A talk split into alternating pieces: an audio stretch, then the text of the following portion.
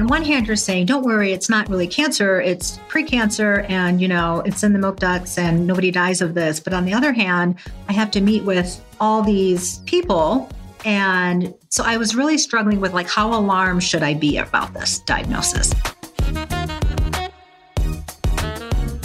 Welcome to Speak Up for Your Health. I'm your host, Dr. Archelle Georgiou, and in this podcast, I have conversations with patients about how they found their voice, figured out how to advocate for themselves, and finally got the medical care they needed. My goal to give you ideas about how to speak up the next time you're getting care. This year, over 2 million Americans will be diagnosed with cancer. And whether someone has cancer of the breast, prostate, lung, colon, or melanoma, there are dozens of micro decisions that patients face. Is this even the right diagnosis? Or do I need a second opinion? Have I explored all my alternatives? Is this the treatment I want? Or is there something less aggressive we can try first? Do I want treatment right now? Or can I wait a little bit? Is this the oncologist I want? The surgeon I want?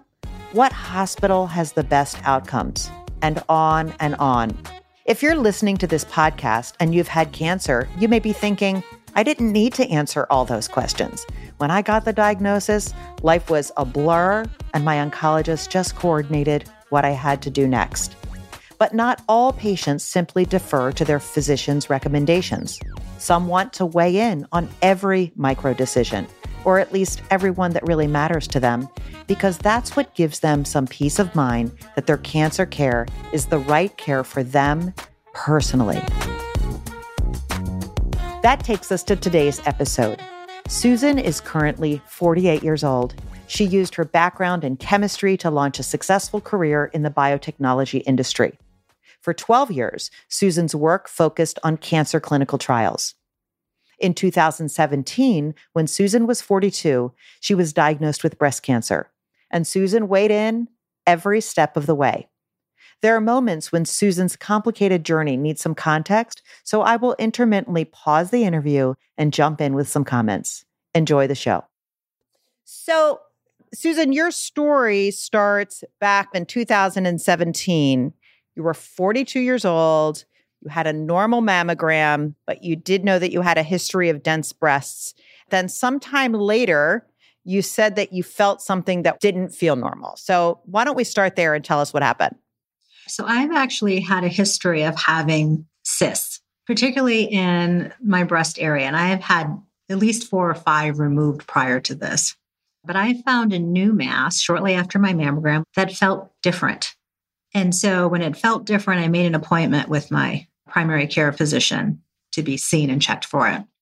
So when I got in, uh, this is a woman, my physician I had been with for 18 years, so I trusted her significantly. We had a long, you know, close relationship. And she felt it and she said, you know, this doesn't really feel like cancer. But because you're concerned about it, she says, I really think this is nothing. But because, you know, you're concerned about it, I'll order an ultrasound for you. Okay. And you were comfortable with that next step? Yeah, absolutely. I wanted the ultrasound because in my gut, this was just something that I knew was different. Okay. So you had the ultrasound and it was inconclusive. So it was inconclusive, but the radiologist came out and she said, you know, it's inconclusive. I really don't think this is anything, but she could tell I was really concerned about it. So the radiologist said, we could do a biopsy on this. I could take a sample and, and maybe, you know, you and I would both sleep better. So this is a good part of the story that it happened so quickly. you know, I see so many delays in care that I'm going to celebrate when there aren't yeah, delays. I agree. This was a radiologist who I feel really went above and beyond and, you know, took a sample right there. The biopsy came back as DCIS. So it's intermediate high grade DCIS, which having a palpable mass is very uncommon for DCIS. And did your primary care give you the recommendation on what to do, or did she send you to an oncologist? I got a phone call and she said, It's DCIS, it's stage zero. She said, Don't worry, this will not kill you. We have a lot of options. And she said, You're going to be getting all these calls, you know, from like, I don't know, it was like the cancer team. It was like the SWAT team. And then you'll be meeting with the breast surgeon and you're going to get a medical oncologist. And I think I had to meet with a plastic surgeon and then a radiologist, a radiation oncologist as well. And I just really struggled in that moment because I'm like, okay, great. Stage zero cancer. Okay. But on the other hand, I was really confused on why I needed to have all these appointments. On one hand, you're saying, don't worry, it's not really cancer, it's precancer, and you know, it's in the milk ducts and nobody dies of this. But on the other hand, I have to meet with all these people. And so I was really struggling with like, how alarmed should I be about this diagnosis? I would have rather her have just said, you know, it's DCIS, so I could go do the research and then tell me who I need to meet with. But because she downplayed it and because it felt kind of extreme, then it made me question what she was telling me. Okay, some insights about DCIS, which stands for ductal carcinoma in situ. Let me be clear. Yes, DCIS is breast cancer, but it's very early and the cancer cells are completely limited to being within the milk ducts. But without treatment, 20 to 30% of women with DCIS go on to develop invasive breast cancer. And there's no way to know who that will be. So the recommendation is for all women with DCIS to get treated, either with a lumpectomy and radiation or to have a mastectomy. Unfortunately, Susan got some initial mixed messages about the seriousness of the diagnosis and really struggled with how aggressive she wanted to be. To complicate things even more, instead of having one doctor lay out all her options, she got three different treatment recommendations from the three doctors on her care team. So there was inconsistency in the messages that you were getting, and that was confusing. So it sounds though that you followed up and did have at least most of these conversations, if not all of them, with the different specialists. Did. So ultimately, what treatment did they recommend? I was told, well, we don't really believe your biopsy results. And we actually now think it's probably invasive ductal carcinoma, that it had already spread from the milk ducts, but they didn't believe that they had enough biopsy samples to confirm it. Wow. So now it could be ductal carcinoma stage zero, or it could be more than that if they didn't get a good enough biopsy sample. That's correct. And then how did they decide? How did they make a recommendation and how did they lay it out for you? Because the treatments are really different. Well, it depended on who I spoke to. So, my medical oncologist that I met with, she was very conservative. Um, so, because I was under 45, because I was, you know, she said, You're African American. We think we really need to be really aggressive around this. And even though it was DCIS, how she laid out treatment for me was more like, we might need chemo. We're going to need to wait till you do surgery and we get final biopsy. And these are the possible chemo regimens you could go on. And it just, I was like, whoa, what the heck? I just was told I had DCIS and now I might have to have chemo. So I got one message from her. I go to the breast surgeon and I'm told by her, well, we could do lumpectomy followed by radiation. And I was just really frustrated in the sense of, gosh, like I have DCIS and we don't know if it's going to progress or not.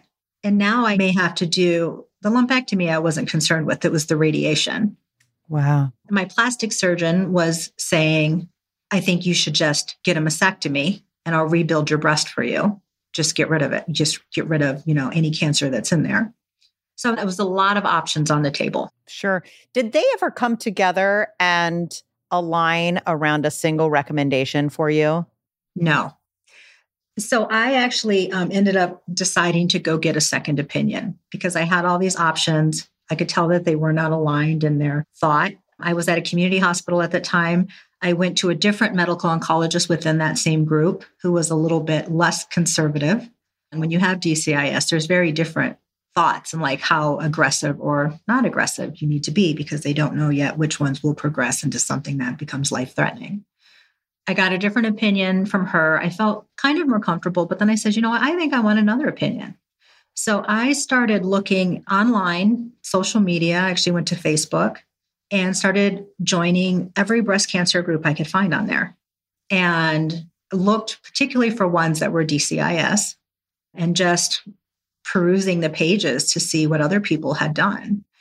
And I knew at that point, for me, I did not want to go most aggressive treatment options. And, you know, a lot of that stemmed from my concerns around getting a secondary cancer. It's like I wanted to be treated with the minimum amount to hopefully take care of the cancer that I had and not cause a secondary cancer. And the secondary cancer you were concerned about was? It could be from radiation. Okay. You know, while it's low, statistically, it's low, right? Whether or not it impacts you is binary. You either get it or you don't. Okay. So, so you were afraid of the complications of aggressive treatment. Absolutely. And especially if you didn't need it. Sure. Absolutely. I want to pause a little bit and talk about going to Facebook. And so many of us, of course, use social media. It's such a part of our culture.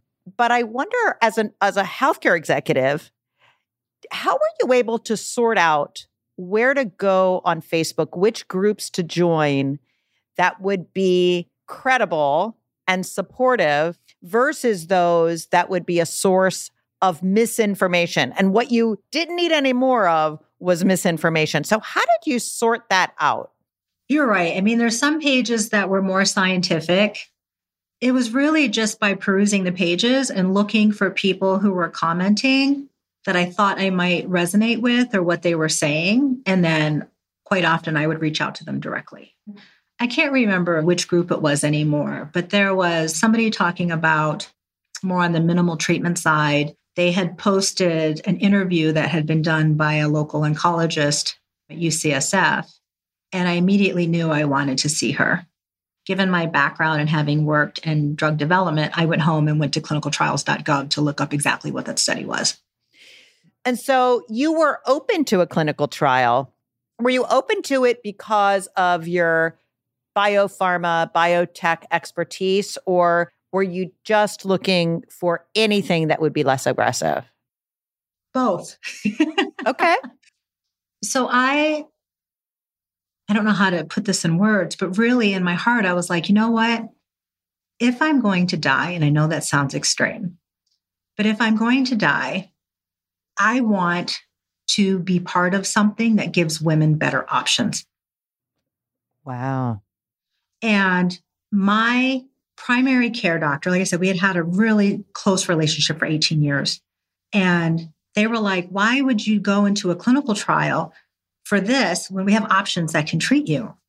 And I'm like, because I don't like these options right? If I do have DCIS, you know, there's no different option really for DCIS. It's you're getting the same treatment options as if your cancer was invasive. So that was part of my giving. And then also was super curious on the scientific side, given my background. Participating in a clinical trial is an alternative doctors rarely bring up unless they are the trial investigator or you are at the end of the road. But they are something to consider and especially if you feel unsure about what path you want to take. Keep in mind that all institutions that do research involving people must, by federal law, have an IRB, an institutional review board that oversees every trial, makes sure the risks are as low as possible and are worth any potential benefit. And you can leave a clinical trial at any time and for any reason. So, can you describe what the intervention was in this clinical trial that was so much less invasive and aggressive than what you had been recommended to receive? Yeah, so it was two localized injections of pembrolizumab. So it's a checkpoint inhibitor in an effort to try to change the tumor microenvironment and get your immune system to recognize the tumor. So it was two injections. Did they do a lumpectomy as well? Yeah. So I had two injections and then I opted for a lumpectomy after. And I actually did my lumpectomy. I asked to stay awake because I had had so many benign cysts removed from my breast previously. They were all done in an office. So I'm like, if it's this size, which is similar to a size that I've had removed before while I'm awake, I couldn't understand. Well, if that's really what you're doing, then I don't need to be asleep for that. Yeah. Did anybody give you a hard time about that? Or did they just respect um, it? One breast surgeon refused, and then another one agreed. She said I was the first person who had ever asked that, but she would do that for me. You know, when we talk about expressing your preferences and priorities, there's so many nuances to that. It doesn't always mean do I get the treatment? Do I not get the treatment? It could be it's a preference between do I have this under anesthesia or I do I not have it under anesthesia? Because there's so many decision points in any healthcare journey that you can weigh in to those that are important to you. And that clearly was important to you. I'm assuming that what you got out of it was you just trusted that if you were awake, you would have more information. I just wanted to be more aware of all the steps in the process. So you got these injections, you got a lumpectomy, and for that phase of your treatment, how did that all play out? Um, when I had my surgery, I did not get clear margins. And I don't know if this was the right decision, to be honest, but the decision at that point in time was we would not, because it was DCIS, they would not go back in to take more to try to get clear margins. And so, for anybody listening, not having clear margins means that there's still tumor cells somewhere in the tissue surrounding where they took the lump out, but they didn't take it out in its entirety. And tumor cells have a tendency to reproduce out of control and become invasive. And so that's that's what the worry is when you don't have clear margins. Yeah. But you decided to not do anything more and wait, watch and wait. Yeah, that we would do scans every six months. Okay. Because I had also just spent four months, right, from there was no growth basically. It, it, it, the lump did not get any bigger in that four month period. So the idea of, well, we'll do scans every six months and we'll just watch, you know, we'll aggressively watch you. I said, okay. I was okay with that. When Susan told me this part of her story, I felt really uncomfortable because, based on the evidence, she may not have received the standard of care that would help prevent developing invasive breast cancer. Let me explain. When you have a lumpectomy, the goal is to get negative margins, meaning that there are no detectable cancer cells left at the edge of the incision because cancer cells on the edge of a tumor can be just as aggressive as cancer cells in the middle of a tumor. So, unless you get the whole thing, you aren't decreasing your risk of invasive breast cancer. Now, it's possible that Susan simply didn't want to do anything more. And of course, that's her choice. But I worry that no one laid out all the facts that radiation therapy decreases the risk of invasive breast cancer by 50% especially in the presence of positive margins. Did you have peace of mind with that decision? And in retrospect, do you wish you had made a different decision? Well, when I had my recurrence, I absolutely felt wished I had made a different decision. So let's let's get to that. 2 years later, 2019, you feel another lump and your surgeon said it's nothing again. Yeah. I had another lump, but this one felt different than the first lump. This one was much more closer to the surface near the surgical site, but nobody could figure out what it was. It was it was troublesome to me, particularly in the location, but I knew it didn't feel like that first one. So I did. I went in and they said, "Oh, it's nothing." Maybe some um, scar tissue. Yeah, they thought it was scar tissue, or maybe it was like you know a, a suture or something that was still in there in retrospect, I wish I had been as strong of an advocate as been in some of the earlier phases and said, you guys either give me an ultrasound or just test this, right? How long did you have that lump before they did something? Oh, so I had that lump in 2019. Nothing happened till 2020. That lump got bigger. And then I went back in again and I said, I'm really concerned. It's changing and now it's bigger. I called my oncologist directly on the phone because I had been trying to go through the front desk, but I knew she's super busy. So I had her cell phone number and I called her directly and I was like, I'm really concerned. She calls and we talk and she ordered an ultrasound and a biopsy for me. She's like, just so that we can put this to rest, that it's scar tissue and you you basically, you know, won't continue to be worried. She didn't think it was anything. And it came back as IDC. It was invasive now. Okay. So again, translation, it was starting to metastasize. Yeah. I needed to do something. This was the strong recommendation I was getting. I opted, again, I went back to support groups at this point. But this time I got a, a, different type of support group. I didn't go back to Facebook at this point. I went to, um, I heard about a group called Bay Area Young Survivors, and I immediately reached out to them and joined a support group and started talking to people about, you know, what it had been like if they went through radiation. And I also was considering mastectomy. Now, my doctors never offered mastectomy to me, but I, I knew, you know, the two choices are lumpectomy and radiation, or you get mastectomy. So I started researching mastectomy. For me, I was considering mastectomy, single mastectomy, and going flat.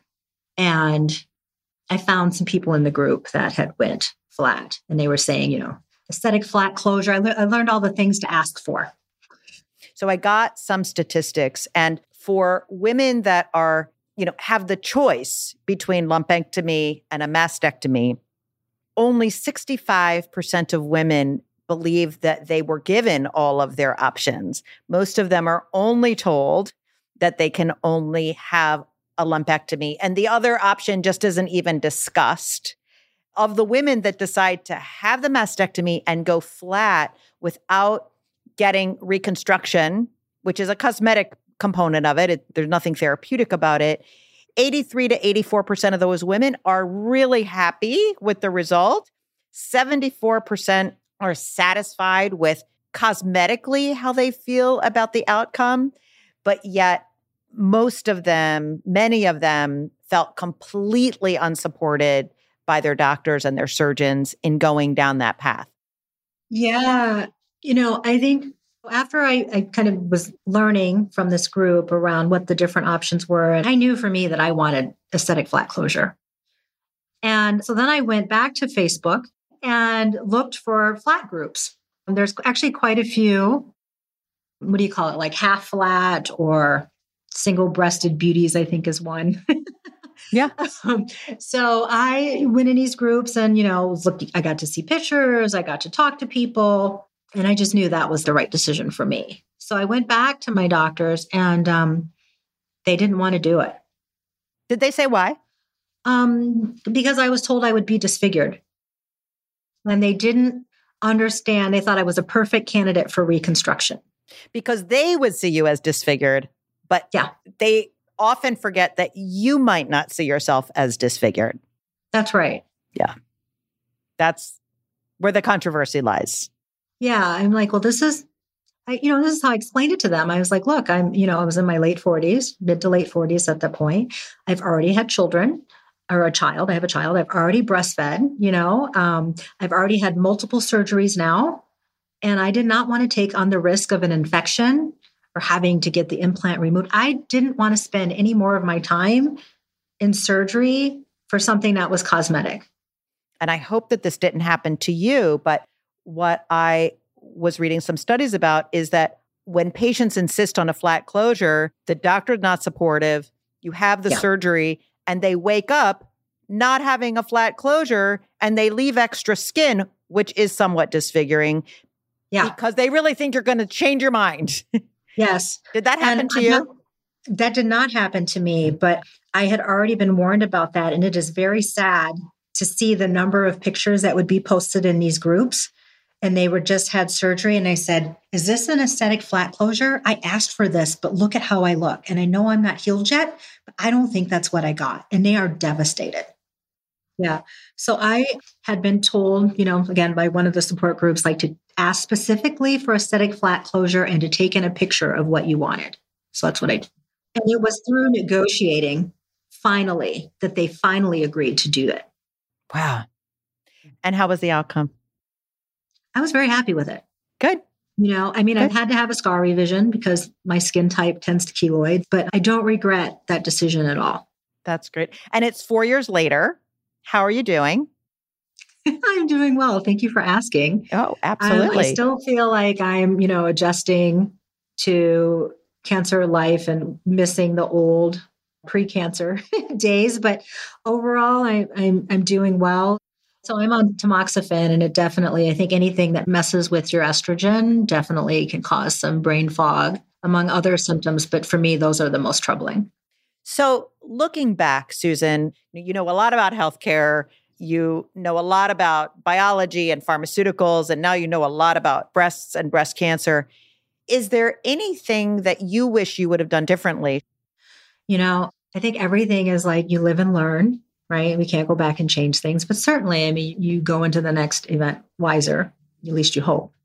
And so I think if I had went back, I may have considered a mastectomy sooner. Okay. Now, I really, and again, everybody has to make their own personal choice. And I think, you know, all of our relationships with our bodies and the stages of life we're in is very different. For me, my partner kept saying at the beginning when I had DCS, why don't you just, you know, remove them? and I wasn't ready at that point to remove them. I just thought it was, you know, over, it was too much. But having now been through chemo, multiple surgeries, you know, I think I, I, I might, I, I would never want to go through chemo again. I would have made the decision to have a mastectomy sooner just to avoid chemo. Have you thought about having a mastectomy on the other side in a prophylactic way? You know, a lot of women with breast cancer do do make that choice. It's not yeah. necessarily considered the standard, but certainly women choose to do that. Have you thought about that? I actually have. You know, originally I definitely went in more with the mindset of doing the minimum. mm-hmm. Now, after having went through chemo and I feel like the lasting effects of that, you know, it would be for me horrific to have a more aggressive kind of cancer in the other breast. So I have I have been thinking about that. Susan's story is a good example of the twists, turns, and complexities of cancer treatment. You can have these decisions made for you by your doctors and take the chance that they know what's important to you, or you can weigh in. The key takeaway from this episode is weigh in with information. Weigh in only when you know the statistics. Don't be sidetracked by words like, quote, this won't kill you, or, quote, the best treatment is, Get the numbers on how often this cancer progresses. Compare the actual risk and benefit of each treatment option, including the option of doing nothing. Weigh in after knowing all the alternatives, including clinical trial alternatives. As I mentioned, doctors typically don't even know what clinical trials you may be eligible for, so you may have to research it yourself. There's a site called clinicaltrials.gov that you can search. I'll add the link to the show notes. And weigh in with insight and support from a patient care community. An online community is usually the easiest way to connect with people who share your health condition. I got a preview to a great new book by Susannah Fox, who is considered the expert in the value of peer to peer communities. It's called Rebel Health, and I'll put a link to her book in the show notes. Finally, I hope you remember that Susan had to convince her doctors to do additional testing on the lumps she felt. And twice they went from, this is nothing, to, this is serious. If there ever was a story convincing you to advocate for yourself, this is it.